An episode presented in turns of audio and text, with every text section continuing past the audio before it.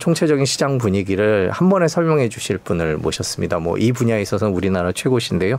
예, 오건영 신한은행 부부장님 모셨습니다. 안녕하세요. 네, 안녕하세요. 안녕하세요. 네, 안녕하세요. 네, 다시 보니까 너무 반갑습니다. 아, 네, 반갑습니다. 네. 그 연준 FOMC 이후에 너무나 많은 강의를 다니신 것 같아요. 네. 방송에서도 많이 뵀었고. 네네네. 그래서 그 연준에 대한 설명을 많이 하셨는데 그래도 이제 한 2주 지났으니까 네네네. 한 열흘 넘게 지났으니까 오늘은 좀 다른 식으로 먼저 적, 질문을 해보겠습니다. 아, 그. 부부장님 책을 저는 항상 네. 항상 나올 때마다 꼭 사서 읽고 어, 있는데요. 네. 그 이런 올해 이제 포트폴리오에 대해서 정리를 해놓으신 게 있어요. 그래서 네. 이제 저성장 저물가 국면이 된다면 성장주와 채권 그리고 금을 네. 담아놓는 것이 좋을 것이다라는 네네. 포트폴리오를 제시해 준 적, 주신 적이 네네. 있어요. 그래서. 지금 상황에서 그 포트폴리오가 계속 유효한지. 이제 그 앞으로는 어떻게 포트폴리오를 담아야 할지 금리 얘기하기 전에 우리가 뭘 사야 될지 측면에서 먼저 네. 접근을 해보죠. 네, 그러니까 이제 결국에는 이렇게 보면 될 것 같아요. 그러니까 결국에는 시나리오를 시나리오 베이스로 이제 분석을 한다는 네. 거는 결국에 이제 시장이라는 거를 예측할 수가 없는 거지 않습니까? 사실은 시장을 예측할 때 굉장히 많은 분들이 오해하시는 거는 어떤 날짜를 잡아놓고 그 날짜에 주가가 얼마까지 갈 수 있을 것이다라고 음. 예측한다는 게 가능하다는 생각들을 많이 하세요. 네. 어, 저는 불가능하다고 생각을 합니다. 이게 내비게이션하고 되게 비슷하다라고 생각하는데 음. 짧은 날짜면 모르겠어요. 그러니까 예를 들어 변수가 없는 케이스겠죠. 이 어떤 케이스냐면은 뭐 이제 여기 목동에서 목동에서 어디 정도 할까요? 저기 여의도 네. 정도를 밤 12시에 목동에서 여의도를 간다. 내비게이션 켰더니 15분이 나와요. 음. 가죠 보통. 네. 틀리지 않을 겁니다. 네. 거의 1분 정도밖에 차이가 안날 음. 거예요. 근데 만약에 목동에서 부산을 간다고 찍어보죠. 네. 내비게이션에서 지금 찍었더니 4시가 나오는 겁니다. 근데 참고로 지금 시간을 몇 시 정도로 가정하냐면 한 2시 정도 가정을 네. 하죠. 근데 부산으로 갑니다. 근데 6시에 도착한다고 나와요. 그럼 일단 무슨 생각이 드냐면 어 가다 보면 이거 출퇴근 시간 걸릴 것 같은데 이 생각이 첫 번째 들 수 있고요. 네. 네. 그두 번째는 아 가보자 한 다음에 딱 차를 갖다 지하 주차장에서 올렸는데 눈이 펑펑 쏟아지고 있어요. 음, 근데 우리 내비게이션은 여전히 4시간이라고 합니다.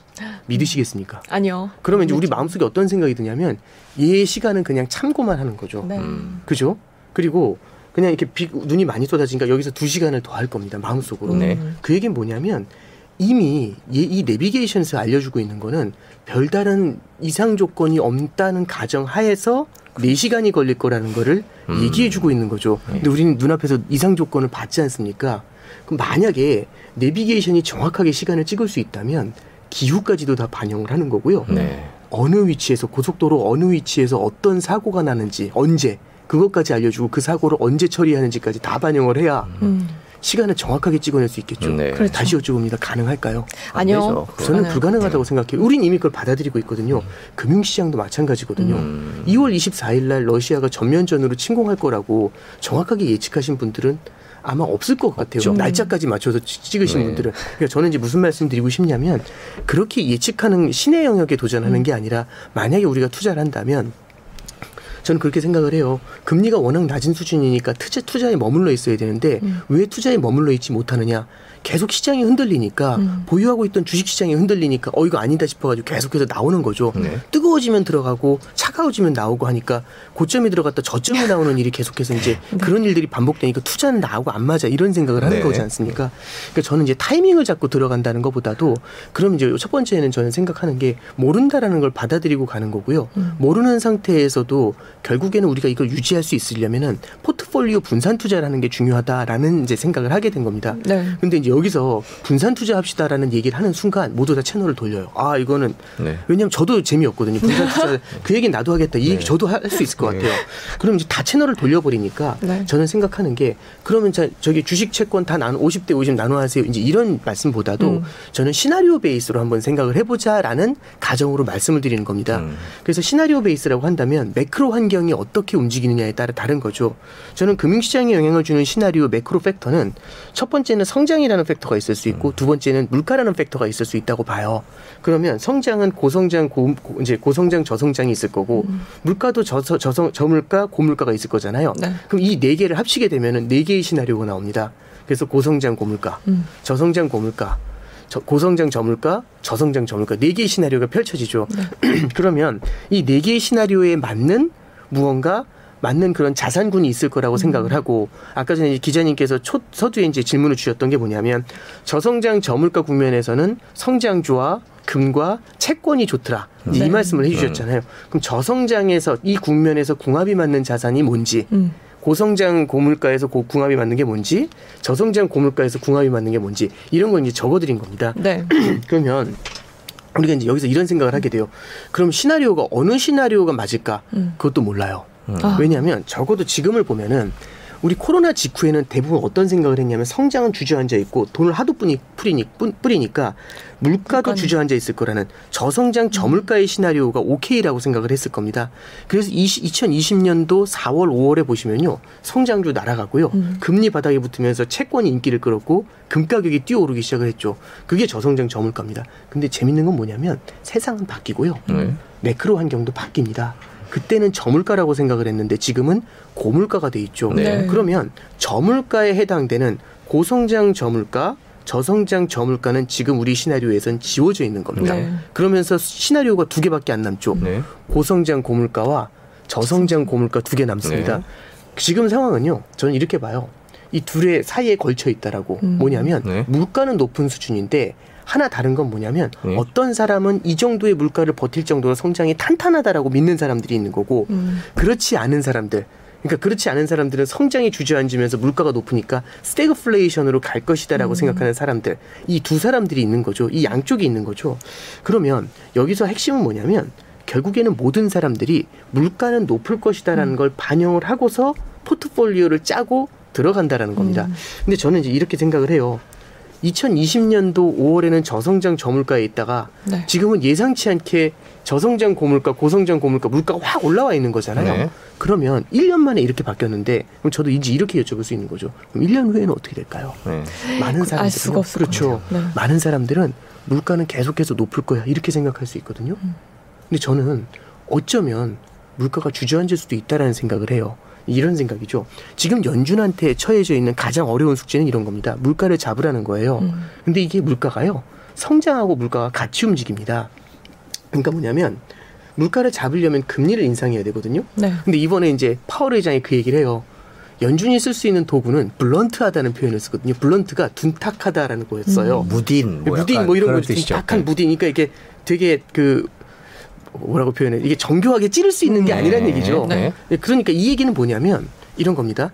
성장은 탄탄하게 유지를 하고 싶은데 물가만 발라내고 싶은 거예요. 음. 그러려면 정교하게 이렇게 이렇게 발라내야 되잖아요. 네. 그러면 뾰족해가지고 이게 쫙 이게 네. 그- 그려내야 되는데 무딘 거죠. 갖고 네. 있는 도구가. 네.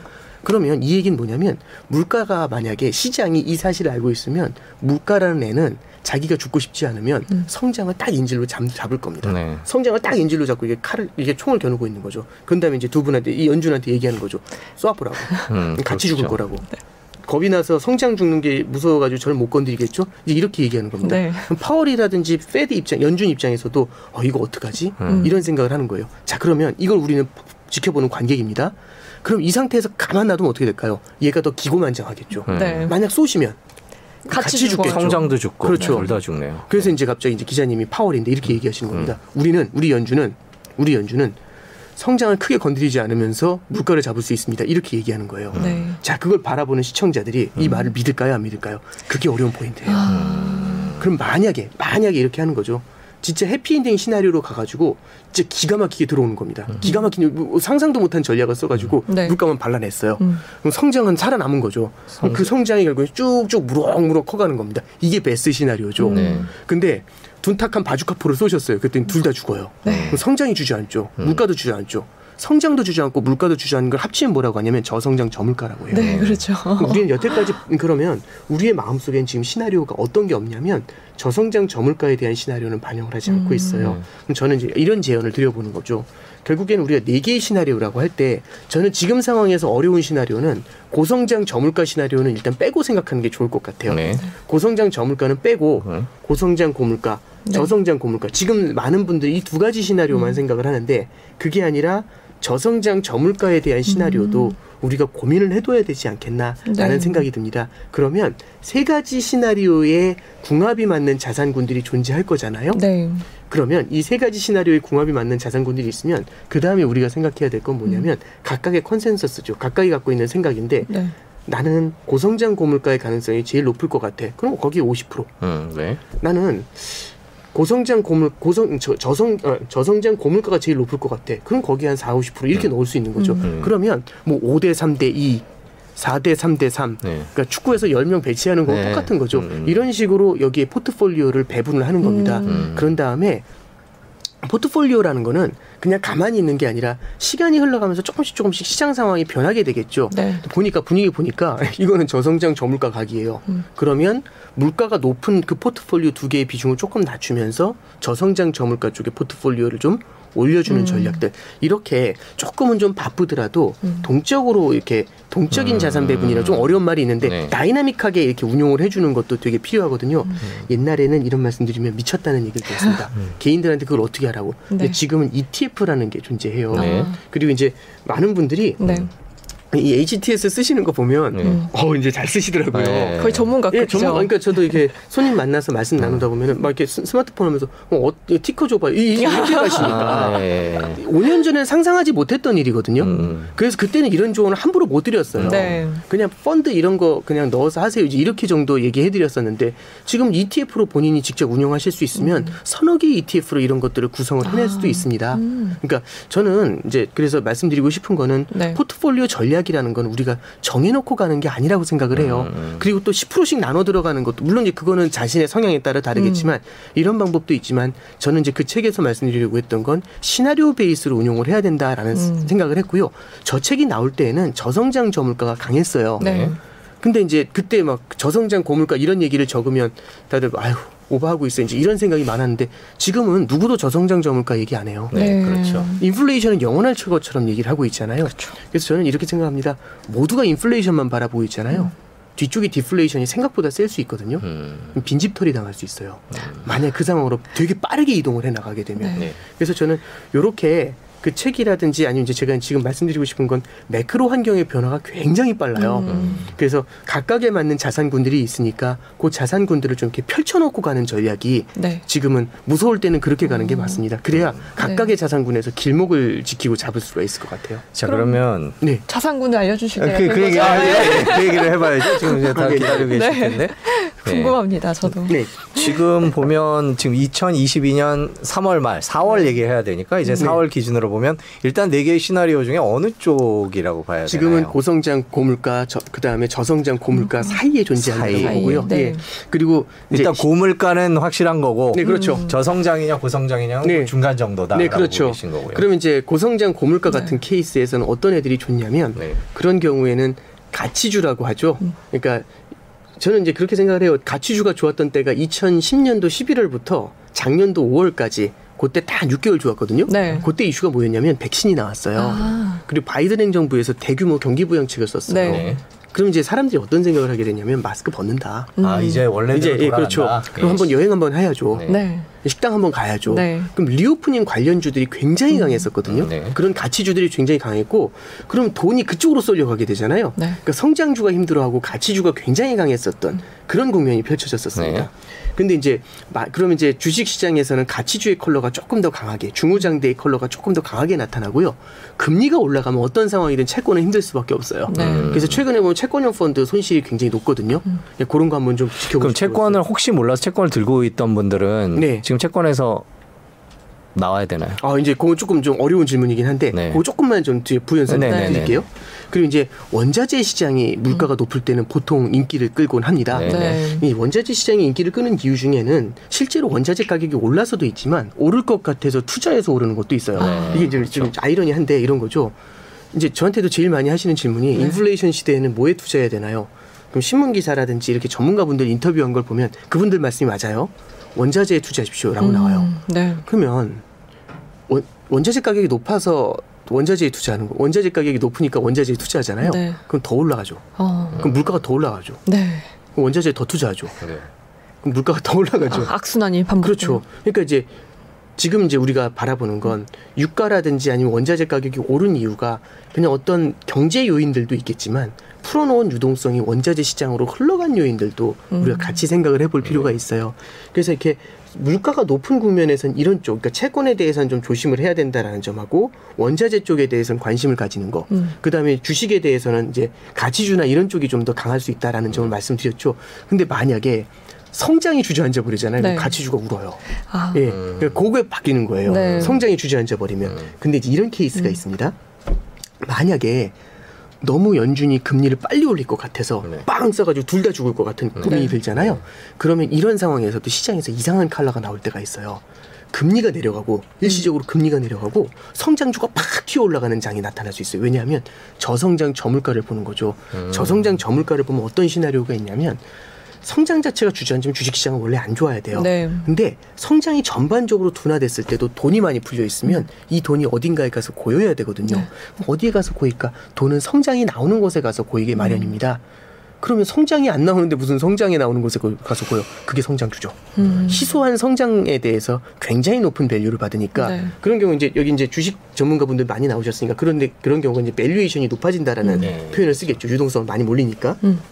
그래서 이렇게 이제 저성장 저물가 국면에서는 기본적으로 성장이 약하지만 성장이 약한 국면에서 희소한 성장을 보여주는 성장주가 인기를 끌고요. 금리가 내려가니까 채권이 당연히 좋을 수밖에 없고 네. 그 다음에 이제 마지막으로 이게 돈을 많이 푸는 거- 이제 경기가 둔화될수록 돈을 많이 풀려는 경향이 나타나거든요. 이런 것들은 금에는 되게 긍정적인 영향을 음. 주게 됩니다.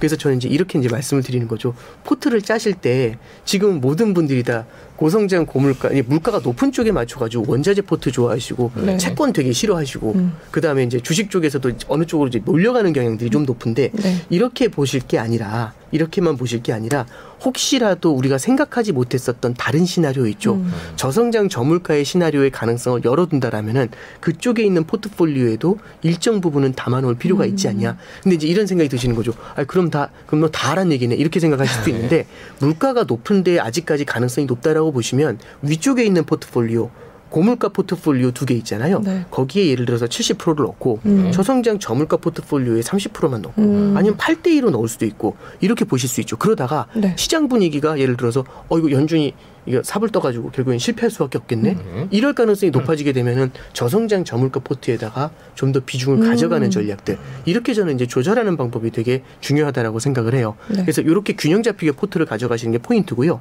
이제 아까 전에 이제 채권 쪽 질문을 주셨으니까 저는 이제 두 가지로 봅니다. 채권에는 단기채하고 장기채가 있어요. 금리가 오를 때 채권이 주저하는 가장 큰 이유는 채권은 고정금리 부라서 그래요. 네. 이런 거죠. 정기예금을 가입했다고 가정을 합니다. 네. 근데 이 정기예금은 보통 중도해지가 되는데 중도해지가 안 되는 정기예금을 가입한 거예요. 음. 네. 근데 이제 오늘 가입했는데 어떻게 가입했냐면 아 현금 놔두기도 그렇고 그냥 10년으로 해달라고 했어요. 10년. 10년짜리 정기예금인데 연 2% 받습니다. 1년에 2%씩 받아요. 그걸 가입을 했어요. 네. 근데 와 다음날 연준이 금리를 급등시켜가지고 엄청 올려가지고 금리가 급등한 겁니다. 음. 다음날 가면은 이제 기자님이 다음날 가시면 네. 연 5%에 10년짜리 하실 수 있어요. 와. 오 그러면 저는 저주받은 거죠. 그렇죠. 네. 어 뭐야 이게? 뒤집어지죠. 그렇죠. 왜냐하면 1년 그러니까 3% 손해 본 게 아니죠. 매년 3%씩 손해 본 거니까 그냥 산술로 계산하면 10년간 3%잖아요. 네. 그럼 30% 손해 본 거죠. 맞아. 이게 뭐야 이렇게 되는 거죠. 그럼 전 이제 다시 은행에 찾아가지고 저기 해지하고 음. 중도 해지해가지고 다시 5%짜리로 바꿔달라고. 근데 이제 직원이 그러는 거죠. 이미 말씀드렸다. 중도 해지가 안 네. 된다. 안 된다. 어 그럼 이제 제가 이제 정 떨어지잖아요. 이거 나 누군가한테 이 기자님한테 넘기고 싶다. 네. 그랬더니 기자님 얘기하시는 거죠. 기자님 바보가 아닌 이상이 안 받잖아요. 어, 그대로 안 그냥 5% 받죠. 하면 되죠. 네. 그리고 뭐라고 하시냐면은 아 그러면 금리 차만큼 30% 디스카운트해서 넘겨줘. 이렇게, 이렇게 하면 받겠. 이렇게 이제 말씀하시는 거죠. 그래서 금리가 올라가면 채권의 매력이 떨어져요. 아, 채권을 이렇게 금리가. 완벽하게 설명해 주시는 예. 처음 본것 같아요. 그러면 네. 근데 이제 제 친구가 하나 있었던 거죠. 네. 그 친구는 다행히 걔, 걔도 이제 저주 받았는데 1년짜리로 했어요. 네. 저주 받았죠. 아, 뭐 이렇긴 하는데 그래도 이 친구는 다행이죠. 1년만 저주 아, 받으면 그렇죠, 되잖아요. 그럼 그렇죠. 1년 후에는 높은 금리로 다시 네. 들어갈 수가 네. 있잖아요. 네. 그래서 이 친구가 그럼 이제 우린 이런 거죠. 단기채와 장기채가 있는 거잖아요. 장기채 투자한 사람 정말 무서워져요. 음. 정말 힘들어져요. 금리가 뛰는 순간에. 그러네요. 왜냐면 10년간 저주를 받으니까 음. 뛰는 순간에. 근데 단기채를 가입하신 분은 그렇게 큰 저주는 아니죠. 음. 이게 포인트가 돼요. 음. 그래서 채권이 안전자산으로서의 성격을 갖고 있기 때문에 안고 가야겠다라고 생각을 하신다면 갖고 가야겠다고 생각하신다면 이런 상황에선 장기채보다는 장기채 단기채를 단기채. 보시는 게 포인트가 돼요. 네. 아니 금리가 올라가고 단기채든 장기채든 다 버려야지 이렇게 생각하실 수 있는데 만약에 음. 만약에 저성장 저물가가 만약에 찾아온다면 음. 그때를 생각하면 채권을 조금은 담아야 되잖아요. 음. 그럼 이런 상태에서 무섭게 장기채를 담느냐 그게 아니죠. 이럴 때에는 단기채를 갖다가 조금 깔아놓으면서 음, 네. 안전자산의 역할도 해주면서 이 저성장 저물가에 대한 시나리오를 대비하는 전략들 음. 이런 것들이 좀 필요할 수 있을 겁니다. 네. 그렇군요. 아, 그러면 정리를 좀 해보면 네. 고성장 고물가를 그 만약에 내가 푸션을 좀 많이 두고 싶다. 네. 그러면 지금 많이 하시는 원자재나 네. 네. 아까 말씀하셨던 체- 어, 그 뭐라고 가치주 같은 네, 케이스죠. 가치주 이걸 네. 여기다가 많이 담아두면 되고 네네. 저성장과 고물가는 네. 반대로 결국에는 원자재 비중을 높여가는 음, 전략이 제일 나을 아, 거고요. 저성장과 고물가도 원자재 네, 그렇죠. 예, 물가 자체가 높을 네. 테니까요. 네. 그럼 무, 그럼 고성장 저물가도 얘기를 해야죠. 물가를 만약 연준이 잡고 성장이 이루어진다면 아, 이제 적어도 예. 지금 시나리오에서는 쉽지는 않을 것 음. 같아요. 네. 그- 지금 시나리오 일단 저물가는 배제하는 쪽이시군요. 네, 그- 예. 그러니까 저물가 쪽에서 저성장 저물가가 나타날 가능성이 높고요. 네. 만약에 이제 고성장 저물가를 가져가면 이런 경우에는요, 주식은 뭐든지 좋아요. 아, 네. 네. 이제 저성 고성장 저물가가 나타났던 국면이 언제가 있었냐면 2018, 2017년도가 그랬어요. 음. 그때는 아마 주식하시는 분들은 기억을 하실 텐데 성장주, 가치주 볼것 없이 다 날라갔습니다. 음. 선진국, 이머징 다 날라갔고요. 네. 그러니까 다, 다 좋았어요. 네. 모든 게 다 에브리띵 올라이시였습니다. 네. 코스피 지수도 그때 2600 가요. 음, 박스피를 딱 벗기거든요. 네. 예, 이제 그런 아름다운 시나리오, 저도 그때가 그런 시나리오가 나타나면 정말 좋을 것 같아요. 네. 근데 아마 당분간은 그쪽으로. 가는 건 좀 쉽지는 않을 것 음. 같고요. 아마 이제 연준도 그래서 파월 의장도 무슨 얘기를 했냐면 처음에는 성장에 충격을 주지 않고 네. 물가를 잡을 수 있다 이렇게 얘기를 하다가 요즘 무슨 얘기 하냐면 이 정도의 금리 인상 충격을 받아낼 수 있을 정도로 성장은 탄탄하다 이렇게 음. 얘기를 하는 거죠. 그러니까 이제 인질이 좀 나름 네. 체력이 좀 되시는 분들 이렇게 얘기를 하시거나 네.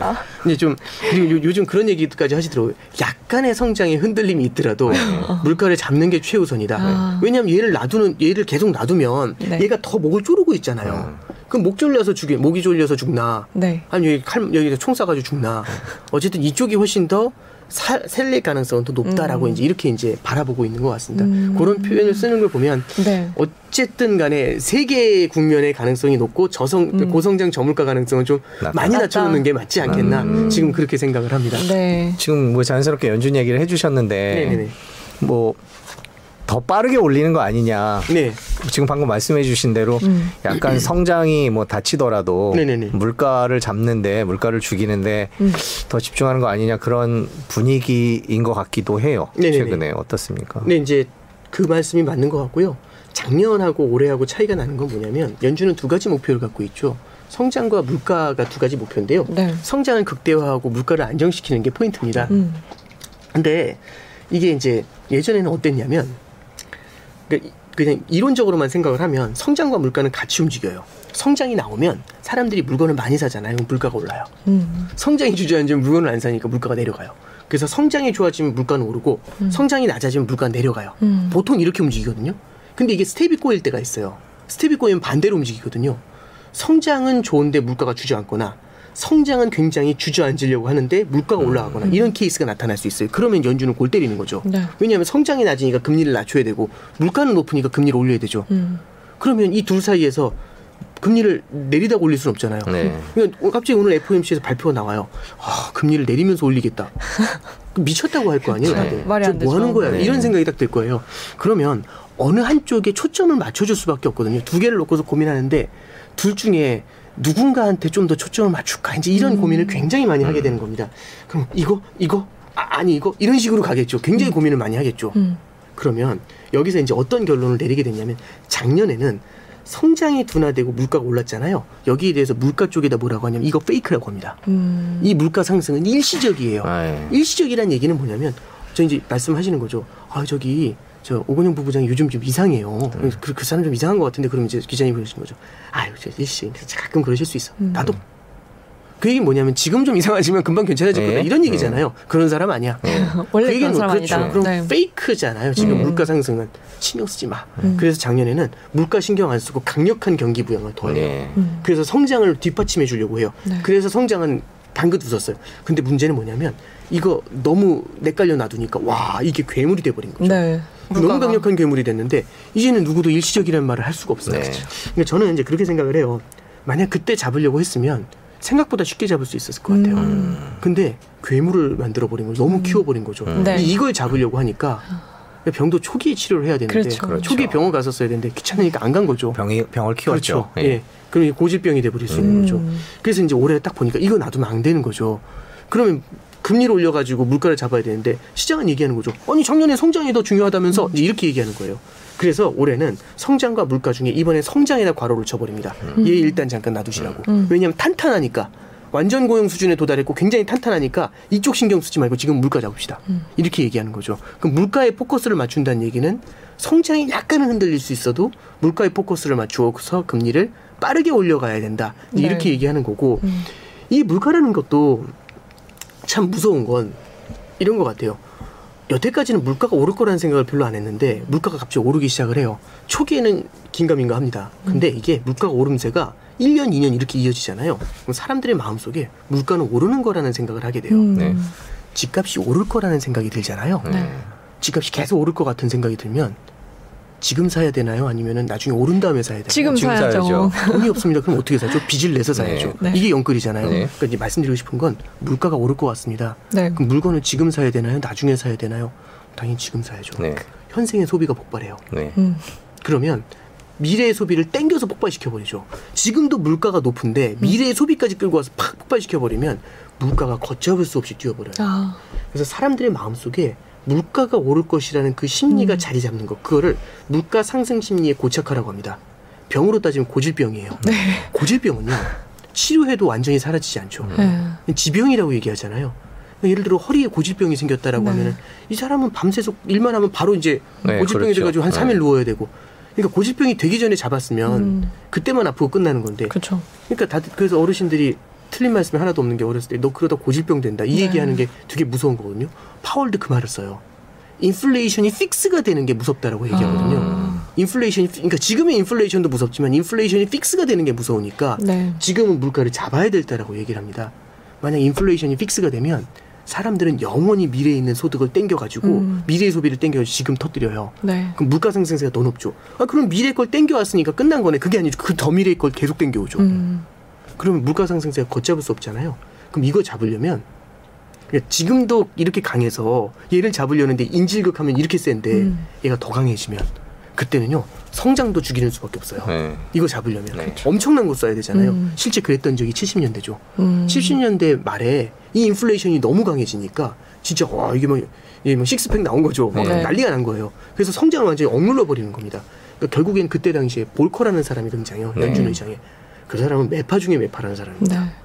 그래서 이제 그 사람이 등장해가지고 지금 딱 보니까 이건 답이 없네. 음. 여태까지 했던 것처럼 그렇게 마일드하게 해가지고는 쟤 못 잡는다. 이거 잡으려면 세게 가야 된다 해가지고 성장을 박살내는 전략을 씁니다. 음. 그래서 금리를 20% 가까이 올려버려요. 미국 금리를. 20%요. 근데 이게 기준금리가 20%란 얘기는요. 네.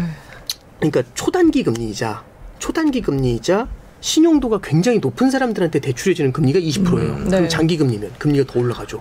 신용도가 낮은 사람들한테 대출해주면 금리가 더 올라가죠. 그래서 80년대 초반에 중소기업의 40%가 파산을 해요. 미국 중소기업에. 음. 와. 그래서 볼커한테 애가 편지를 썼대요. 손글씨로. 저기 의장님 때문에 우리 아빠가 일자리를 잃었고 우리 가족이 너무 불행해졌다고.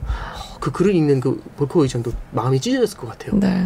그래도 마이웨이 했죠. 음. 어쨌든 그렇게 해가지고 물가를 잡습니다. 81년, 82년에 81년, 82년에 물가를 잡고 나니까 네. 83년부터 드디어 이제 그 전 세계 경제가 풀려나가기 시작하죠. 아. 예, 그래서 주가 차트를 보시면 82년 중반부터 주가가 꽤잘 아. 올라가는 음. 꾸준하게 올려가지고 네. 2000년도 초반까지 계속 올라가요. 아. 이게 그렇- 이제 그렇다면 네. 그때랑 지금이랑 비슷하게 흘러갈 수 있다는 아, 말씀. 이제 그런 말씀 드리는 게 아니라 네. 이제 말씀드리고 싶은 건 급하네요.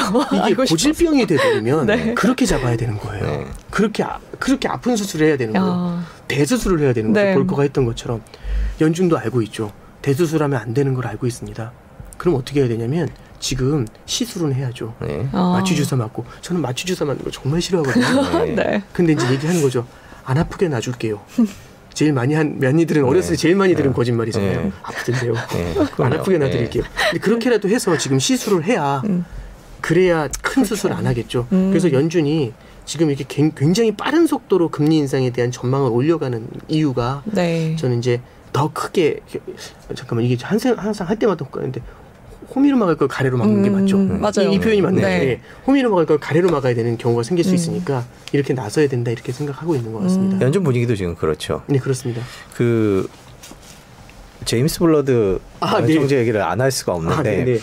그분 얘기를 조금 해주세요. 그러니까 여기 이런저런 방송에서 그분 얘기를 많이 하셨는데 지금 연준의 분위기는 그분 얘기를 듣다 보면 잘 이해가 제일 잘 되는 것 같더라고요. 네. 저희가 사진도 준비를 아, 예. 했는데요. 아 사진이 나- 나오네. 예. 아, 예. 아, 이게 아니 방송에서 많이 말씀하시는데 네, 저희가 사진을 한 번도 보여드린 아, 예, 적이 예, 없는 예. 것 같아서 네. 예. 찾았습니다. 이분 이분이 요즘 아주 뭐 이렇게 많이 잘 맞추시는 분으로 이렇게 아, 네. 아, 잘 핫하신 맞힌- 예. 어쨌든 것좀 같아요. 예.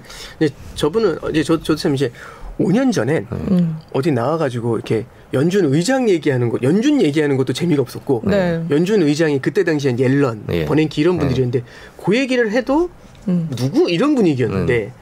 아 이제 세상이 바뀌어가지고 아, 바뀌었습니다. 이제는 예. 연준 의장도 아니고 이제 그 연준에 있는 그 이사 한 명을 이사, 얘기하는 예, 어, 예. 이런 분위기로 바뀌어서 어, 그럼 저희가 연준 놀랐습니다. 의장님 사진도 준비했는데 잠깐 보여드리고 갈까요? 네. 네, 이 연준 의장님이 네. 작년에 인플레이션을 잘 잡아주셨으면 좋았을 텐데, 아, 네네. 예, 네. 그래서 좀 많은 아쉬움이 남는데, 음. 이게 이제 블라드라는 분에 대해서 이제 네. 좀 말씀을 드리면 저기 저분은 많은 분들이 이제 왕비둘기로 음. 생각을 하시는 경우가 되게 많아요. 왜냐하면 연준에 대해서 관심을 갖기 시작했던 게 2020년도였거든요. 네. 이제 코로나 이후에 네, 그때 당시 이제 투자에 대한 관심이 늘어나게 되면서 그때부터 이제 블라드 얘기가 나오면 아 저분이 그때는 퍼줘라. 아, 돈, 퍼줘라. 돈을 풀어야 된다. 엄청 예. 얘기하셨죠. 예, 그 얘기를 엄청 많이 했었어요. 그리고 이제 저분이 이제 그런 얘기를 많이 하니까 왕비둘기 이제 이렇게 생각을 했는데 이분이 이제 작년 6월부터 갑자기 태세 전환을 한 거예요. 네. 태세 전환을 하면서 누구도 생각하지 않았던 연내 테이퍼링을 던지는 거죠. 음. 처음에는 다들 뭐야 이런 분위기였어요. 근데 갑자기 저분이 저분이 말한 대로 물가가 생각보다 심상치 않은 거죠. 음. 그래서 7월 8월 되니까 파월 의장이 따라가요. 그래서 뭐라고 하냐면 연내 테이퍼링 해야 될 것 같다고. 음. 그리고 그 다음에 뭐라고 하냐면 블라, 블라드가 거기서 끝나는 게 아니라 한마디 더 하는 거죠. 테이퍼링 속도를 올려야 된다고. 응? 설마 그런데 했어요.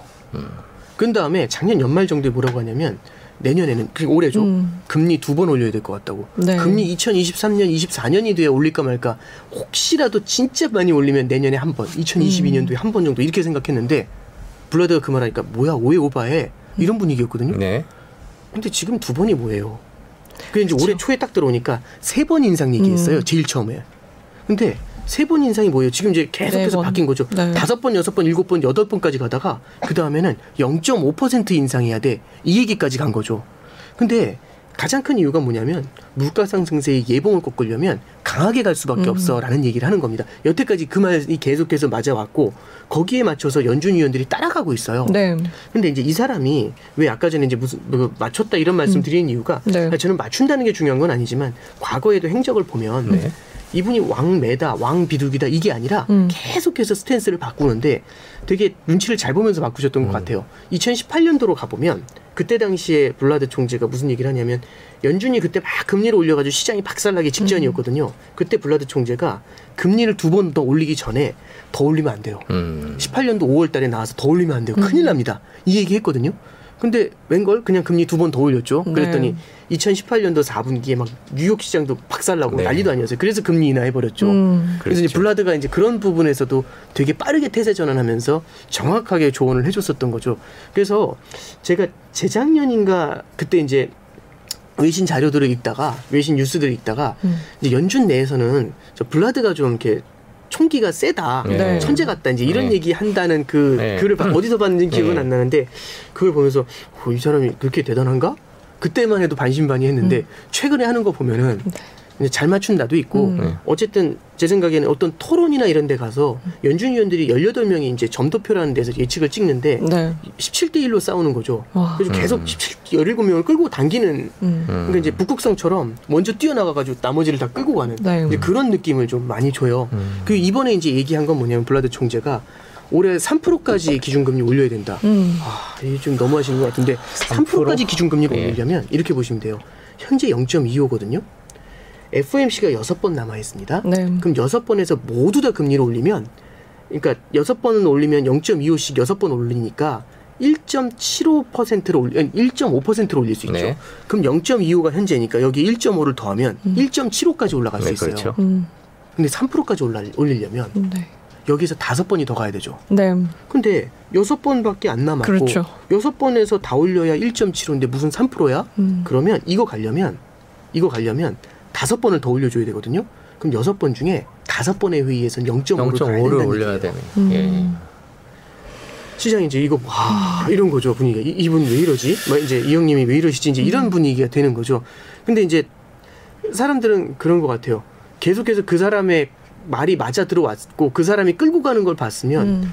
그 사람이 얘기할 때 아무래도 더 귀를 집중을. 하게 되죠. 그쵸. 그래서 요즘은 제가 뭐, 뭐 얘기해가지고 이분이 유명해진 게 아니라 CNBC나 이런 데서도 이분이 얘기하면 어우 대서특필이에요. 아. 그러니까 오히려 예. 파월 의장보다 이, 파월 이, 사- 이, 의장보다. 이 이분이 존재감이 너무 어. 커져갖고 제가 예. 오늘 사진을 준비를 음. 했는데 네. 근데 실제로 3%가 미국이 버텨요? 미국 경제가? 그러니까 다들 그 얘기를 하고 네. 있는 거죠. 네. 그러니까 저는 좀 이런 생각을 좀 해요. 뭐냐면 블라드 총재가 초반에 0.5% 인상을 얘기했었을 때 저도 뭐 뭐야 뭐 이런 느낌이었고 연준 위원들도 다들 반신반의하는 표정이었어요. 그래서 이렇게 막 어디 나와가지고 인터뷰할 때 0.5는 오바예요라고 대부분 다 얘기했거든요. 그분들이 다 돌아섰어요. 아. 근데 왜 그랬냐면 이제 블라드가 하는 얘기를 한번 들어보시면 아 이분하고 말싸움 붙으면 못 이길 것 같아요. 얼마나 논리정연냐 한번 음. 들어보시죠. 네, 서로 대화를 하는 겁니다. 이제 전투를 하거나 음. 전투를 하거나 뭘 할 때 똑같은 공격을 하더라도 이 공격을 네. 찔끔 찔끔 찔끔 찔끔 던지는 거 하고 음. 초반에 확 때려 부어가지고 네. 아주 공포감을 조성해 버리는 거죠. 상대가 질려버리게. 네. 그러면 어쩌면 이런 거죠. 100이라는 공격을 할때 음. 10씩 나눠가지고 하는 것보다 80을 초반에 때려버리면 네. 오히려 게임을 훨씬 쉽게 끝낼 수 있다는 얘기죠. 음. 그러니까 50을 한 번에 때려, 때려버리고 그 다음에 10씩 던지면 50이 또 날아올까봐 무서워가지고 그냥 진, 깨진다. 음. 그냥 게임을 끝낼 수 있다. 그러면 총량으로 따지면 초반에 50 넣고 10 한 두 번 정도만 넣으면 끝나는데 10씩 10번을 넣으면 100 집어넣고도 끝나지 않을 수도 있다. 네. 이 얘기 하는 거예요. 충격과 공포 전략이거든요. 이게. 네. 초반에 확 때려잡는 거예요. 인플레이션도 심리잖아요. 네. 그러면 초반에 확 주저앉히게 만들어버리면 심리를 꺾어버리잖아요. 네. 그러면 뒤에 생각보다 많이 안 올릴 수 있다는 얘기죠. 음. 0.5씩 몇 번만 올려도 어쩌면 0.25씩 많이 올리는 것보다 적게 음. 올릴 수도 있다는 얘기예요. 듣고 보니까 또 어, 설득이 그러네. 요즘에 그렇죠. 저희도 지금 그러니까요. 다 끝나고 생각하고 있습니다. 그러네요. 네. 그분 그 논리를 네. 읽으면서도 네. 어, 이거 어떻게 이렇게 이 논리를 뭘로 깨지? 막 이 생각이. 들었던 거예요. 근데 이제 낄 수 있는 방법은 그래도 불확실하잖아. 괜히 성장이 더 크게 주저앉을 수 예, 있잖아. 그렇죠. 이제 이렇게 이제 약간 볼멘 소리로 대응을 네. 할 수밖에 없는데 음. 이제 러시아 우크라이나 전쟁이 터진 거죠. 네. 그러니까 이제 다른 위원들이 17명이 힘을 얻은 거죠. 봐라. 이거 예측할 수 있겠냐. 이럴 때 0.5 올리면 어떻게 될 것 같냐고. 네. 이렇게 얘기할 수 있는 거죠. 네. 그래서 그러니까 이제 블라드가 여기서는 이 눈치도 빠르신 것 같아요. 여기서도 0.5 밀고 가면 3월 달에 0.5 밀고 가면 질 것 같은 거죠. 음. 그러니까 이제 여기서 이제 이런 얘기를 하는 거죠. 7월 1일까지 1%까지는 기준금리 올려야 돼요. 네. 이 얘기는 뭐냐면 3월, 6월, 7월, 3월, 6, 5월, 6월 남아 있었거든요. 네. FOMC가. 근데 여기서 세 번 다 올려도 0.75예요. 네. 근데 1%까지는 올라가 있어야 된다는 얘기는 뭐냐면 3, 6, 3월, 5월, 6월 중에 한 번은 0.5 0.5로 올려야 된다고 포석을 그렇게 깔고 가는 거죠. 네. 지금은 또 포석을 이렇게 까는 거죠. 3%까지 올려야 돼요라고 음. 연말까지 음. 이렇게 이제 포석을 깔고 가는 거죠. 그러면 시장에서 이제 이런 부분들을 들었을 때 와 이거 연준이 이번에 물가하고 전쟁하려는 것 같은데 이 생각을 할 수 있겠죠. 음. 그러면 이게 바뀐 거예요. 작년만 해도 연준이 물가 잡을 수 있어? 아유 이런 생각이 되게 컸거든요. 네. 이걸 뭐라고 하냐면 어려운 말로 연준에 대한 신뢰성이 떨어졌다는 표현을 써요. 음. 근데 지금은 이제 물가 이렇게 가면 잡을 것 같지 않나요? 말씀하시잖아요. 그러면 맞아요. 성장도 주저앉고 물가도 주저앉고 이런 질문 하시잖아요. 음. 그러니까 연준이 와이이 약물었네. 음. 야, 저 말을 할 정도면 음. 아니 그러니까 일반 사람들도 저렇게까지 올리면 못 견딜 것 같은데. 어 물가가 뭐야 성장도 주저앉을 것 같은데 근데 블라드가 간단 얘기죠. 진짜 하나? 음. 이 공포잖아요. 네. 네. 예, 이런 것들은 인플레이션에 대한 기대 심리를 꺾어버릴 수 있죠. 아. 음. 그러면 싸움 중에서 제일 좋은 싸움은 싸우지 않고 이기는 겁니다. 네. 그렇죠. 음. 그렇죠. 네, 기세로 이기는. 그렇죠. 기세로 음. 두번 예를 들어서 올려버리잖아요. 5월, 6월 두 번 50, 0.5씩 올리잖아요. 그럼 시장이 얼어붙을 수 있죠. 네. 그런 다음에 딱 얘기하는 겁니다. 더 간다. 음. 봐라. 내 눈빛을 뭐 이런 식으로 하는 거. 그러면 시장이 막올 거 아니에요. 네. 그러면 이제 기대 인플레가 주저앉을 수 있죠. 음. 아까 전에 얘기했었던 픽스라는 표현. 네. 고착화될 수 있다는 음. 고질병이 될 거라는 걸 잡아버릴 수도 있죠. 그렇죠. 예, 그러면 이제 음. 오히려 오히려 그만큼 안 갈 수 있죠. 음. 물가를 잡아버리면. 네. 네. 그러니까 이제 뭐 제가 그분은 마음속에 들어가서 얘기하는 건 아니지만 이제 지금 이렇게 좀 더 세게 얘기하는 이유 음. 중에 하나는 결국에는 심리를 꺾어버리려는데 음. 좀 더 포커스를 두고 있는 것 같아요. 네. 그리고 이제 위원들한테도 17명한테도 그 얘기를 하겠죠. 음. 심리를 꺾는 게 중요합니다. 음. 그럼 우리가 지금 일치 단결해가지고 심리를 음. 꺾는데 포커스를 두는 걸로 해줘야 초반에 예봉을 꺾을 수 있고 그래야 이게 연장전에 안 가고 음. 빠르게 잡을 수 있습니다. 그럼 왜 빠르게 잡아야 됩니까? 성장이 지금은 좋지만 지리하게 시간을 이어 끌고 가면 성장도 주저앉을 수 있죠. 그렇죠. 물가가 계속 누를 테니까 네. 성장이 반짝하고 버틸 수 있는 이 짧은 순간에 빠르게 수술해야 되는 거죠. 음. 그러지 않을까요? 네. 체력이 좋을 때 예. 빨리 수술을 대규모 수술을 해서 예. 끝내자. 그러니까 저도 제, 제 생각을 얘기한 게 아니라 그분의 음. 얘기를 말로 전하지만 말로 전하면서도 허, 말되네 이 네. 생각을 해요. 그러니까요. 예. 음. 예, 그래서 이제 그렇다 네. 이제 기분이 대단하다라는 음. 말씀 드리는 겁니다. 그렇게 만일 본다면 5월, 6월에 이제 우리가 0.25 올리는 거를 네. 뭐 baby step이라 그러고 네. 0.5를 올리는 걸 big step이라고 한다면 음. 5월, 6월에는 그냥 계속 big step이 올 거다라고 봐야 보는 게 시장도 지금 그걸 합리적인가요? 받아들이고 음. 있죠. 그래서 연준의 금리 인상 확률이 있어요. 그러니까 이건 확률이라고 해석하면 사실은 안 되는데 네. 그냥 확률이라고 그냥 그냥 가죠. 지금 현재 시장은 어느 정도로 보냐면 오늘 기준으로 봤을 때 지금 이 정도 상황을 그대로 기준으로 봤을 때 5월, 6월에 0.5씩 올릴 확률을 네. 74%로 보고 있습니다. 그렇게 근데 높아요. 74%로 보는 게 중요한 게 아니라 지금보다 중요한 건 뭐냐면 과거로부터 어떻게 바뀌었는지를 보면 음. 되거든요. 연준의 FOMC가 있었을 때가 한 30% 정도밖에 안 됐는데 지금 확률이 확 올라온 거예요. 음. 그 2주일 전에 한 30% 지금이 70%면 확률이 많이 올라온 거죠. 음. 그러니까 시장이 점점 더 이거를 받아들이고 받아들이고 있다. 있다라고 해석을 할 수 있겠죠. 네. 그러면 이제 적어도 지금과 같은 상황이 계속해서 이어진다면 아까 말씀드렸잖아요. 내비게이션. 음. 네. 아무런 문제가 없다라면은 음. 네 4시간이면 가겠죠. 네. 음. 아무런 문제가 없다라면은 진짜 누- 0.5씩 네. 두번 달려갈 수 있겠죠. 네. 눈이 오기 시작하는 것 같은데 아, 네. 그렇게 되면 자, 뭐 아무리 예상을 하고 있다고 해도 네. 금융시장은 충격을 받기는 받겠죠. 0.5, 0.5 가면. 그러니까 저는 좀 그런 생각을 해요. 그러니까 동상이몽이라는 생각을 하는 게 음. 이런 것 같아요. 그러니까 금융시장 자체도 이런 생각을 하는 것 같아요. 여태까지 오랫동안 이런 거 봐, 봐왔거든요. 금리 인상 한다고 했다가 포기하고 음. 한다고 했다가 음. 포기하고 항상 생각보다 연준은 금리 인상을 생각보다 강하게 한 적이 별로 없는 것 같아요. 음. 네. 여태까지 그걸 느낀다면 주식시장 같은 경우에서는 예를 들어 이렇게 생각할 수 있죠. 에이 이번에도 뻥카겠지 설마 설마 음. 진짜 쏘나? 아 아니야 아니야 오바야. 그래서 올해 초반에 언제 작년 말 이럴 때 금리 두 번 세 번 올린다고 하니까 아예 그렇게 못해. 이렇게 생각을 하니까 오히려 이제 작년에도 그 quality 성장주라고 하거든요. 음. 네. 대형 성장주들이 막 달려간 적이 있어요. 네. 테이퍼링 막 시작하고 했었을 음. 때도 음. 이제 그런 것처럼 지금도 이제 시장에서는 오히려 연준이 저렇게 가면 음. 경기 둔화 우려도 크고 하니까 네. 아유 절대 못해. 음. 이제 이런 시각은 조금은 가지고 있는 것 같아요. 근데 이제 저는 조금 아이러니한 건 이런 것 같습니다. 음. 연준이 이제 예를 들어서 어떤 떡밥을 던져놓고서 시장을 평가를 이제 이, 이게 이제 자기의 정책이 얼마나 음. 오반지를 평가를 할 때 딱 시장에 떡밥을 던졌어요. 0.25 인상 근데 막 주식 시장이 막 난리가 나요. 네. 아 이거 아니다. 이거 아닌가 보다. 이렇게 평가할 수 있겠죠. 음. 근데 0.25 인상했는데 막 날라가요. 네. 버티네. 네. 이 정도면 되네. 음. 0.5 던졌는데 괜찮아요. 음. 오 괜찮네. 그럼 일곱 번. 처음에 조금 긴장하는 듯하다가 또 날라가요. 네. 그럼 0.5, 한 번에 0.5 이런 것들 이제 던질 수가 있죠. 시장은 그만큼 못 던질 거라고 생각하고 흥분해 있고 네. 연준은 그런 시장을 보면서 금리를 올리려고 하고 음. 그 둘이 다른 생각을 하는 거죠. 음. 이제 연준 이제 제가 시장이라고 하면 에이 못 올려 하면서 올리고 있고 연준 입장에서는 어 괜찮네 올라가는 거 괜찮네 하면서 더 올리려고 하고 그러니까 지금 여태까지 이렇게 이제 계속 끌어올라 올, 아. 올린 거겠죠. 네. 네. 그러니까 둘이 좀 다른 생각을 좀 하고 있는 것 같고요. 이럴 때는 결국에는 기- 이런 이렇게 금리 인상이라든지 물가 네. 상승을 버틸 수 있는 펀더멘탈리 탄탄한 기업들 음. 이런 쪽으로 자금이 이제 쏠리는 경향들이 나타날 음. 가능성이 좀 있겠죠. 네.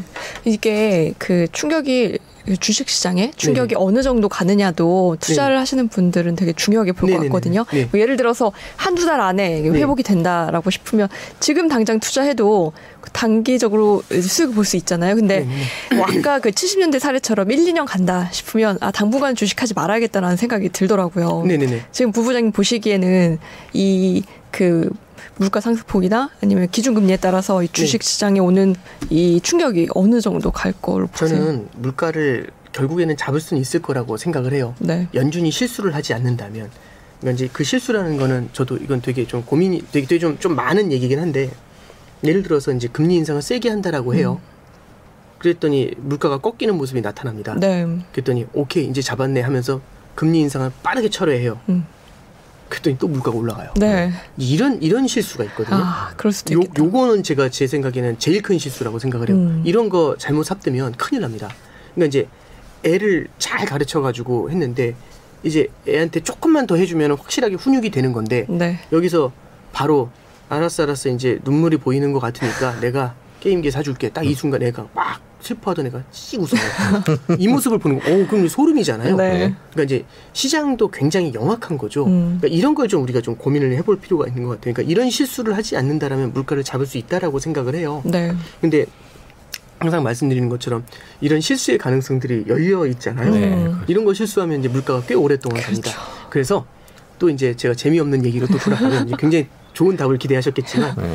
재미없는 답을 기대하면 말씀을 드리면 앞서 제일 처음에 서두에 깔고 갔었던 네. 분산 투자라는 거 시나리오 베이스의 분산 투자라는 음. 게 그래서 저는 되게 중요하다고 생각해요. 음. 다만 시나리오 베이스의 분산 투자에서 왜 이렇게 분산 투자를 하냐면 투자의 발을 담그고 있기 위해서입니다. 네. 떠나지 않기 위해서 이렇게 분산 투자하는 거죠. 음. 그래서 다 팔고 나가라고 전부 다 주식 사라고 지금은 진짜 그 그렇게 질문을 많이 하시는 네, 거예요. 네, 네. 그러니까 조- 좋아 안 좋아 이거 이거 물어보시는 거죠. 음. 근데 저- 저는 제가 하는 역할은 이런 것 같아요. 그러니까 예를 들어서 요번에 보니까 우리나라가 이란 이겼더라고요. 축구. 네. 네. 깔끔하게 이겨서 너무 기분이 네. 좋더라고요. 근데 이런 겁니다. 우리가 이제 축구 경기를 보니까 이란하고 한국하고 선수들을 보니까 구성원을 보면 아 우리나라가 훨씬 좋아요. 음. 예를 들어서 훨씬 센 것 같아요. 전술도 좋고 선수들도 다 면면도 좋고 다 좋아요. 네. 이란 이길 것 같아요. 근데 이제 그, 그 경기 이제 승부패 예측하시는 겁니다. 그때 다 한국이 이긴다 이렇게 하시는데 이제 제가 갑자기 등장해서 저는 뭐 하는 사람이냐면 날씨 보는 사람이에요. 네. 뭐라고 하냐 이제 이, 이 주변 환경 보는 사람인데 뭐라고 얘기하냐면 저 이란 홈 경기예요. 우리가 중동 가서 경기를 해요. 3,000m 고원에 있답니다. 음. 네. 숨을 쉬기가 힘들다는데요. 네. 뭐 이런 얘기해요. 그리고 저기 경기 시간 경기 시작 1시간 전에 입국한답니다. 느낌이 어떠세요? 비가 엄청 내린다네요. 아유. 질것 느낌이 어떠세요? 같은 아 쉽지 않겠다. 쉽지 않겠다. 그러면 예상되는 그러면 이제 갑자기 이제. 물어보시는 거죠. 그래서 이- 진다고 이긴다고 이렇게 또 물어보는. 아니 그렇다고요. 음, 네. 아니 뭐 하는 사람이야? 이게 어, 아니라 바로 와닿네요. 저는 환경을 말씀드리고 있는 거예요. 환경이 필요 없나요? 필요하죠. 아, 필요하죠. 아셔야. 판단의 근거죠. 아시면. 아시면 아, 그러면 음. 나는 90대 10으로 이길 확률이 높다고 생각했는데 네. 어, 이, 이 경우는 60대 40이네. 음. 바꿀 수 있죠. 그러면 안전자산 40에 위험자산 60을 갈 수가 있죠. 네. 이게 포트죠. 음. 매크로 환경을 보시면서 네. 포트를 조절하실 수 있다라고 음. 생각을 해요. 네. 네, 저는 그래서 이제 이런 점들을 좀 제가 이제 길게 말씀드렸지만 음. 연준이나 아니면은 주변 환경 매크로에 대한 음. 얘기나 다 의미 없는 얘기다라고 생각하실 게 아니라 네. 진짜 주식을 너무 잘 보셔가지고 100% 베팅하실 수 있는 고수라면 모를 수 있, 다를 수 있죠. 네. 근데 그게 아니고 우리가 길게 투자를 해야 되는 일반 투자자라고 한다면 제 생각에는 이런 환경들에 대한 얘기를 계속해서 주목해서 음. 들으시면서 포트폴리오에 대한 자기의 원칙을 지켜나가시는 게 음. 어, 가장 필요하시지 않나 이제 그렇게 말씀드려 봅니다. 네. 그 지금 인플레이션 얘기를 계속 하고 네네. 있는데 그 비비비 네. 비비비님께서 댓글을 네, 주셨어요. 인플레이션 원인은 코로나로 인한 것이고 뭐 이렇게 길게 네. 얘기를 해주셨습니다. 네. 세부적인 건 부양책으로 2년간 5조 달러 돈이 더 음. 많이 풀렸고 뭐 이런 얘기를 해주셨는데요. 음. 지금 일단 잠깐 저 질문에 대해서 답하기 전에 고, 음. 그 공급망으로 인한 인플레이션은 네, 코로나가 조금 지나가고 이러면서 더 나아지지 않을 빠르게 나아지지 않을까라는 기대도 있었던 네, 걸로. 기억을 합니다. 네. 그거는 지금 상황이 어떤가요? 근데 이렇게 말씀드릴게요. 아까 전에 이제 제가 인플레이션 기대라는 말씀을 드렸죠. 물가 상승이 꽤 오랫동안 이어졌어요. 네. 그럼 인플레이션 기대감이 생기잖아요. 음. 그게 공급에 의한 것이든 수요에 의한 것이든 중요하지 않아요. 네. 물가가 오를 거라는 생각이 들면 미래 수요를 땡겨와요. 네. 그리고 그게 고질병이 되는 거거든요. 음. 고질병은 어떻게 찾아왔든 상관없어요. 허리가 아픈 고질병은 이게 사고로 인한 건지 아니면 제 자세가 안 좋은 건지 음. 상관없이 고질병이에요. 그 자체로. 그렇죠. 그러니까 치료 방법이 있는 게 아니라 이 자체로 고질병이 돼버리는 음. 문제죠. 인플레이션이 고질병이 된다면 그게 공급에 의한 거든 수요가 의한 거든 상관없어요. 고질병이 되면 미래 소득을 더 땡겨와가지고 지금 소비를 해버려요. 네. 그래서 심리를 꺾어버려야 돼요. 인플레이션 기대 심리를. 아. 그래서 제일 중요한 건 뭐냐면은 이럴 때는 금리를 인상해가지고 인플레이션 기대 심리가 커지는 걸 예봉을 꺾어놔야 돼요. 네. 그리고 예봉을 꺾어서 기대 심리가 올라오는 걸 계속 막고 있으면 시차를 두고서 아까 전에 말씀하신 것처럼 코로나로 인한 문제가 해결이 되니까 공급망이 내려오게 되겠죠. 음. 만약에 이거 내깔려 놔두잖아요. 그럼 공급망은 내려 공급망은 좋아질 수 있겠죠. 근데 문제는 뭐냐면 소비가 터지면서 물가가 더 올라가요. 음. 그래서 기대 심리를 잡으려는 그래서 연준도 물가 잡겠다는 표현보다도 물가 상승에 대한 기대가 고착화되는 걸 잡겠다는 음. 얘기를 훨씬 많이 하고 있어요. 음. 그러니까 이건 연준이 왜 그 얘기를 굳이 하냐면 다들 그 얘기 하잖아요. 아니 공급망의 문제 때문에 물가가 오른 건데 연준이 금리 올려서 뭐 할 거야? 이 얘기 많이 하거든요. 네. 여기에 대한 답을 해주고 있는 겁니다. 음. 아, 그- 어떻게 오르든 그러니까요. 네 그 물가는 저희 또 댓글 이건 저도 아까 물어보고 싶었는데 음. 아그 전에 리네로님께서 연준의 포지션은 무조건 인플레이션이다 뭐 이런 음. 얘기도 네. 해주시는데 뭐 그렇게 보면 맞겠 지금은? 그런데 지금은 지금은 그렇겠죠. 네. 지금은 이제 성장이 탄탄하니까. 근데 이게 시차가 흘- 시간이 흘러가면서 연준이 과연 네. 성장을 완전히 무시하면서 인플레이션을 갈 수 있느냐? 음. 볼컷 때는 성장 무시하고 갔거든요. 네. 그러니까 지금 같은 경우 다들 이렇게 악유가 계속해서 나타나는 이유가 성장도 봐야 되는 거 아니냐라고 하는 거. 그 내부에서도 계속 얘기가 있죠. 네. 블라드는 일단 인플레이션이에요. 음. 그래서 그 내부에서도 그 많은 위원들이 같이 그 똑똑한 사람들이 모여서 회의를 하는 가장 큰 이유가 이 균형을 맞추기 위함에 있습니다. 네, 그래서 무조건 인플레이션이다 이것보다도 지금은 인플레이션에 더 큰 무게를 두고 있다. 네. 이렇게 생각하는 게 좀 더 나을 것 같습니다. 음. 네. 네. 이0.75 올릴 가능성은 없나요? 비비비비비비님께서 그런, 물어보셨어요. 그런 얘기를 네. 하셨는데. 만약에 예. 음. 만약에 더 잘 버텨주면 네. 갈 수도 있겠죠. 그렇구나. 그러니까 이제 그런 생각이 들어요. 이게 그 많은 분들이 악재가 나올 만큼 다 나왔다. 네. 이 얘기 하시는 분들이 있거든요. 근데 사실은 금리 인상 네 번 얘기했을 때도 악재 다 나왔다는 얘기. 음. 여덟 네. 번이면 더 악재 아닌가요? 그렇죠. 50bp 인상이라고 하면은 그건 더 악재일 수 음. 있죠. 네. 그럼 이제 50bp 인상까지 나왔으면 악재는 끝났냐? 만약 그것도 버틴다면 75bp도 나올 수 음. 있겠죠. 네. 예, 그러니까 결국에는 물가 상승세가 어떻게 되느냐에 대한 dependency가 큰 건지, 음. 그러니까 그 의존도가 높은 거지.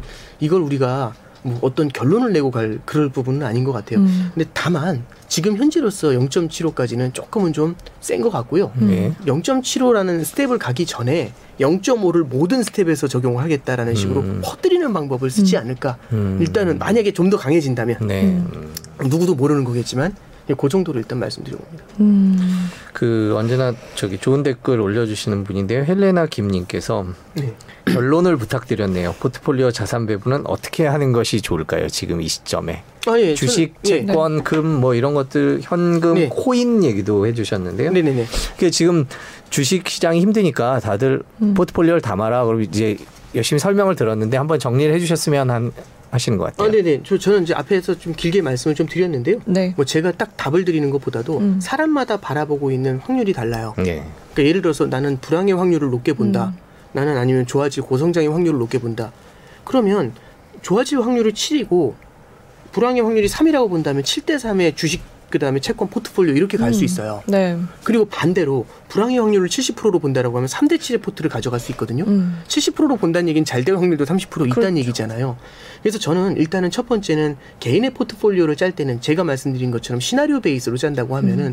고성장 고물가, 저성장 고물가, 고성장 저물가 시나리오 있잖아요. 네. 여기에 대해서 어느 정도 비중을 가져가는 게 좋은지에 대해서 스스로 조금은 판단을 음. 해주실 필요가 있는 것. 같아요. 그리고 그런 걸 판단을 할 때는 이런 유튜브 방송 같은 걸 통해서 조언을 충분히 좀 얻으실 필요가 있겠죠. 음. 그리고 각각에 맞는 자 기가 생각하는 비중만큼을 끼워 넣는 전략이 되게 중요할 것 같습니다. 음. 그리고 이제 하나 더 말씀을 드리면 네. 우리는 주식과 채권이라는 자산만을 생각하는데 음. 그 외에도 원자재라든지 금이라든지 네. 달러 같은 음. 그런 대한 자산들도 같이 존재를 해요. 리츠 같은 자산도 음. 있겠고요. 네. 이런 자산들도 조금 눈여겨 보시면서 음. 전체적으로 주식 채권이 한꺼번에 답이 없는 경우들이 나타날 수 있어요. 네. 저성장 고물가 국면에선 성장이 주저앉으니까 주식도 힘들잖아요. 그럴 때에는 원자재나 금이나 달러나 이제 이런 쪽에서도 우리가 답을 찾을 수 있고 요. 음. 그게 사실 저는 포트를 짤 때 무언가 새로운 틈새가 뭐가 있을까를 짤, 짤 때는요. 올해 1, 2월의 시장을 보시면 도움이 되실 것 같아요. 어, 주식 그래요? 채권 다 깨졌거든요. 네. 그때 어떤 게 좋았는지, 음. 어떤 게 방어를 그나마 잘했는지 네. 그런 상품들을 좀 찾아보시는 것도 1, 2월. 도움이 되실 것 같습니다. 네. 원자재는 좋았고 네. 또 뭐가 있었나요? 리츠 얘기를 얼핏 해주셨는데 리츠는 어떤 그러니까 리츠 같은 경우는 네. 이제 글로벌 리츠도 있고 국내 음. 리츠도 있는데 음. 글로벌 리츠 같은 경우는 이것도 ETF별로 다 이제 포트가 달라요. 음. 근데 이제 특정 ETF에는 약간 좀 데이터 센터 리츠 같은 거를 끼우는 경우들도 있고요. 그렇지 않은 경우 오피스 리츠 같은 걸 많이 끼우는 경우들도 있어요. 그래서 리츠 안에 무엇이 들어가 있는지에 음, 따라서 네, 다 다르거든요. 다. 그래서 이것도 사실 말씀드리기 꽤 오랜 시간이 걸리겠지만 그냥 말씀드리고 싶은 거는 음. 네. 일단은 성과를 한번 보시고 음. 그 안에 들어있는 packet이 어떤 게 들어있는지를 한번 음. 보시고 그런 다음에 이제 그 리츠를 갖다가 한번 선택해 음. 보시는 것도 예, 도움이 되실 것 같습니다. 네. 달러 얘기도 해주셨는데 네네. 환율 얘기를 안 해볼 수가 없는 것 같아요. 아, 네네. 지금 달러 사기에는 너무 늦은 거 아닌가요? 아, 이제 저는 그런 생각이 좀 들어요. 당분간은 달러 원 환율이 높은 수준을 좀 유지할 것 같고요. 음. 달러를 투자하시는 분들 같은 경우는 환율의 방향성을 보시고 베팅하시면 필패입니다. 네. 이 맞출 수가 없어요. 그래요. 네, 어려운 진짜 거죠. 제가 네. 이제 말씀드린 주식도 맞추기 정말 힘든데 환율은 귀신도 어려워한다고 얘기하잖아요. 음. 이 시대 영역을 넘는 넘거든요. 진짜 대단한 게 이거는 정부의 정책도 같이 들어가요. 네. 음. 이, 이런 것들 때문에 그리고 결국에는 주식시장도 물론 연결이 돼 있긴 하지만 환율이라는 거는 양쪽의 움직임이거든요. 음. 우리나라가 금리를 올린다고 해도 와 그럼 우리나라 워낙 강세네. 음. 저쪽이 금리를 더 올리면 골 때려요 이게. 음. 그리고 이쪽하고도 또 이쪽 다른 나라 다 연결돼 있거든요. 네. 그럼 환율 분석하려면 나라들을 대부분 다 분석을 하고 들어가 줘야 음, 돼요. 그렇죠. 그래서 이거를 예측한다는 거는 되게 어려운 것 같고요. 다만 달러는 안전자산으로서의 성격을 갖고 있습니다. 음. 시장이 한번 박살나는 순간에 그럴 때 달러 값이 팍 튀는 경향이 있어요. 당분간은 불안불안한 모습이잖아요. 전쟁도 있고 하니까 네. 이런 경우에는 달러가 당분간은 높은 수준에서 고공비행을 하게 될 것 같아요. 야 그러면 지금 들어가가지고 매돈 더 먹는 거 이렇게 접근하시면 답이 없습니다. 이 어떤 걸 보시면 되냐면 이런 상황에서도 만약에 시장이 조금이라도 더 흔들리는 무- 음. 국면이 나타나게 되면 달러 값이 더 뛸 수가 있어요. 음. 달러는 보험과 같습니다. 포트폴리오에서는 보험 가입을 할 때 돈 벌려고 보험 가입하는 건 아니죠. 그렇죠. 그리고 전액을 다 가입하지 않죠. 100만 원 월급에 100만 원을 보험하진 않죠. 그렇죠. 5만 원 하잖아요. 음. 왜냐하면 얘는 혹시 모를 미래에 대한 두려움을 해지하기 어려운 말로 해지라는 말을 하죠. 대비하기 위해서 보험을 가입하잖아요. 네. 그렇죠. 제일 좋은 방법은 다치기 전날 보험 가입하면 좋은데 아. 네. 그건 말이 안 되죠. 그렇죠. 그럼 다치기. 전날 보험 가입이 안 되기 때문에 조금씩 조금씩 조금씩 조금씩 돈을 갖다 쌓으면서 음. 옛날에 부금 같은 게 있었겠죠. 그런 식으로 조금씩 쌓으면서 미래를 대비하는 전략입니다. 그래서 저는 포트폴리오에 안전 장치를 마련을 한다라면은 어, 금이라든지 달러라든지 이런 자산들도 조금씩은 담아 놓는 게 어, 음. 도움이 되시지 않나 그렇게 생각이 듭니다. 그 유로화는 어 떤가요? 그러니까 유로화 같은 경우는 환율 베팅은 물론 당연히 좀 아닌 것 같고 네. 결국에는 미국은 성장이 강하고 왜냐하면 우크라이나의 충격에서 상다, 상대적으로 덜하고 그 다음에 금리를 인상하려고 하고 있잖아요. 네.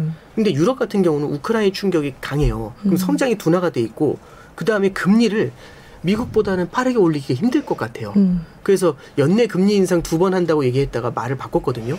어쩌면 한 번도 힘들 수 있을 것 같아. 이렇게 이제 바꾸게 음. 되니까 환율이라는 거는 결국에는 그 나라 통화 가치는 그 나라가 얼마나 세게 성장하느냐, 그 나라가 얼마나 많은 금리를 주느냐 여기에 연동하는 면이 되게 강해요. 근데 상대적으로 보면 유로존 같은 경우는 성장도 힘들어하고 금리도 낮은 레벨을 유지할 수가 있죠. 네. 이렇게 됐었을 때는 유로화가 약세를 보일 가능성이 당분간은 높아 보이게 됩니다. 음. 네. 자 이제 중국 얘기를 안 할 수는 없으니까 아, 네네네. 짧게 네네네. 중국 중국 상황 얘기만 아, 좀. 중국 위안화나 뭐 최근에 중국 홀로 금리를 내리고 있는데 중국 네. 경제는 어떻게 보세요? 그러니까 중국이 결국에 성장 둔화 때문에 금리를 낮췄, 낮췄던 네. 거거든요. 근데 이번에는 금리를 낮추지 못했어요. 물론 시장에서는 지금 금리를 더 낮출 거라고 예상을 하고 있는데 저는 이제 한 가지 생각을 하는 게 금리를 낮추게 되면 음. 금리를 낮추게 되면은 그 나라 이제 그 나라에 있는 돈이 해외로 나갈 수가 있어요. 다른 네. 나라 금리를 올리는데 근데 어떤 경우에 안 나가냐면 중국의 성장이 탄탄하면 안 나가요. 음. 중국의 성장이 탄탄하면 아니 말이 안 되죠. 아니 성장이 안 좋아서 금리를 낮추는데 무슨 성장이 탄탄해? 그게 아니라 금리를 낮춰가지고 성장을 탄탄하게 만들 수 있다면 음. 금리를 낮춰서 성장을 탄탄하게 만들 수 있다면 금리를 낮춰도 자본이 유출이 되질 않아요. 네. 근데 러시아 우크라이나 사태 이후에 시장이 바라보 중국을 바라보는 시각이 조금 바뀐 것 같아요. 음. 뭐냐면 러시아하고 중국하고 만약에 같은 그 사이드에 서 있게 되면은 네. 중국에 대한 어떤 형태로든 간접적인 규제가 직간접적인 규제가 음. 가해질 수 있다라는 생각을 하게 되니까 외국인 투자자들 입장에서도 러시아를 보니까 어 이거 만만치 않을 것 같은 음. 거죠. 그래서 최근에 중국에서 자금이 유출이 되고 있어요. 외국인 자금이. 네. 아. 유출이 되는 상태에서는 금리를 함부로 낮추면 안 됩니다. 음. 그래서 이런 추이를 좀 보면서 금리를 낮추면서 다가가야 될것 같아요. 네. 네, 그래서 요즘 보면은 음. 위안화가 강세를 보이다가 조금 이상한 모습을 보이고 있거든요. 네. 소폭 약세로 좀 전환이 됐고 네. 더 약세로 되는 걸 막고 있거든요. 이제 이런 움직임을 좀 더 눈여겨 봐야 될것 음. 같습니다. 네. 지금 부부장님 가셔야 될 시간이 다 됐지만 마지막으로 아. 네, 딱 하나만 더 여쭤볼게요. 저희 특기가 마지막으로 아, 계속 네네. 끕니다. 아, 네, 네네네. 마지막. 네, 우리나라. 이제 금융시장을 안 여쭤볼 수가 없어서요. 예. 지금 원 달러 환율이 높아지고 있는데 이 원화 가치가 좀 낮잖아요. 네. 그 이유를 뭐라고 보세요? 그러니까 결국에는 미국 금리 인상 이슈도 있고요. 네. 그 다음에 러시아, 우크라이나 이것 때문에 시장 자체가 불안하니까 달러에 대해서 안전자산 선호가 높아지는 음. 것도 있어요. 네. 그리고 세 번째는 우리나라는 수출 위주 국가니까 해외에 있는 성장에 의존하는 면이 굉장히 음. 강하죠. 해외 성장이 둔화됐었을 때 우리나라의 성장도 둔화될 수 있다. 음. 이런 생각을 좀 하는 것 같고요. 네. 마지막으로 지금 우리나라가요. 굉장히 오랜 기간 동안 무역 흑자를 기록하다가 최근에 무역 적자입니다. 네. 일단 글로벌 경제가 불안하니까 수출이 좀 줄어들게 되고 음. 두 번째는 수입을 해야 되는데 유가가 오른 데다가 환율까지 올랐어요. 네. 그러면은 요즘 기름값 보시면 깜짝 놀라시거든요. 아, 네. 그러면 어떤 얘기냐면 작년 이맘때에 국제 유가가 한 배럴당 50달러 했거든요. 네. 근데 지금 100달러 해요. 두 배가 뛰었어요. 원유를 살려면 달러로 사와야 돼요. 음. 작년 3월 달에 원달러 환율이 1,080원 정도 했어요. 음. 지금 얼마냐면은 1,220원이에요. 네. 그러면 달러 값도 뛰고 유가도 뛰었잖아요. 음. 그럼 수입 물가가 어마어마하게 올라가겠죠. 네. 그러면 해외에서 수입을 할 때 들어가는 지출 비용이 훨씬 크게 늘어나니까 음. 지금 우리나라가 무역 흑자를 무역적 흑자에서 적자로 전환이 돼요. 네. 이런 것들이 시장에는 충격을 줄 수가 있죠. 이게 지금 원 달러 환율에는 좀 악영향으로 작용하고 있다. 음. 이렇게 볼 수 있을 것 같습니다. 네, 네. 그 댓글 하나만 좀 네. 여쭤보고 싶은 게 W2Q1님께서 한 그러니까 러시아의 우크라이나 침공이 더확 뭐 그런 일 없어야 되겠지만 확전되면 달러 금 강세로 생각하시는지 궁금하네요. 이렇게 물어보셨는데 이제 있죠. 질문을 조금 예. 섞어서 말씀을 예. 드리자면 전쟁이 이제 벌써 한 달이 넘었죠. 네. 네. 끝났을 경우와 그게 길어, 길어질 경우와 그 두 개의 시나리오를 가정해서 놓고 본다면 어떤 예. 투자가 좋을까요? 확전이 어떤 양상 예를 들어서 러시아가 뭐 우크라이나 이외에 다른 나토 네. 국가까지 침공을 한다라는 시나리오도 있을 수 있고 뭐 핵전쟁 시나리오도 있을 수 네. 있고 이런데 뭐 제가 그쪽은 전문가가 예, 아니라 예, 잘 예. 모르겠습니다. 그냥 제가 하나 좀 저는 제가 걱정하는 시나리오 중에는 음. 결국에는 러시아하고 중국이 한쪽 사이드에 같이 머물러 있는데 네. 만약에 중국이 여기서 러시아의 편을 잘못 들다가 음. 중국에 있는 금융기관들에 대한 규제가 만약 가해지게 아, 네. 된다면 네. 그러면은 그 중국 금융기관들도 묶여버리는 거잖아요. 음. 그럼 중국 금융시장에서 외국인들이 이탈을 할 수가 있어요. 네. 이런 경우에는 위안화가 약세로 돌아설 수 있는 실제로 이제 지지난주 정도 보면은 중국 증시가 막 무너지는 모습들 음. 나타나거든요. 예, 그럴 때가 저는 이런 음. 우려를 어느 정도는 좀 반영했다라고 생각을 해요. 음. 그러니까 이런 만약에 가능성들이 열리게 된다라면은 네. 이럴 때는 달러 값과 위안화가 하락을 하게 되니까 달러 값이 더 뛸 수가 있고요. 음. 첫 그 이제 두 번째는 금 같은 경우는 지난 1, 2월에 금의 음. 가격 움직임을 한번 보시면 이게 전쟁이 강해질 것 같다, 좀 심해질 것 같다라고 하면 금은 확 올라가고 주식시장은 전혀 반대로 이렇게 움직여줘요. 음. 그러니까 전쟁이나 이런 이슈들이 터졌을 때는 금 가격이 전통적으로 뛰어오르는 경향들이 왜냐하면 전쟁 때문에 네. 종이화폐의 가치가 떨어질 거라는 음. 기대가 커지니까 실물화폐로서의 금에 대한 value가 올라가요. 네. 그래서 이럴 때 이제 금, 금이 이제 방긋 웃는 경우들이 있거든요.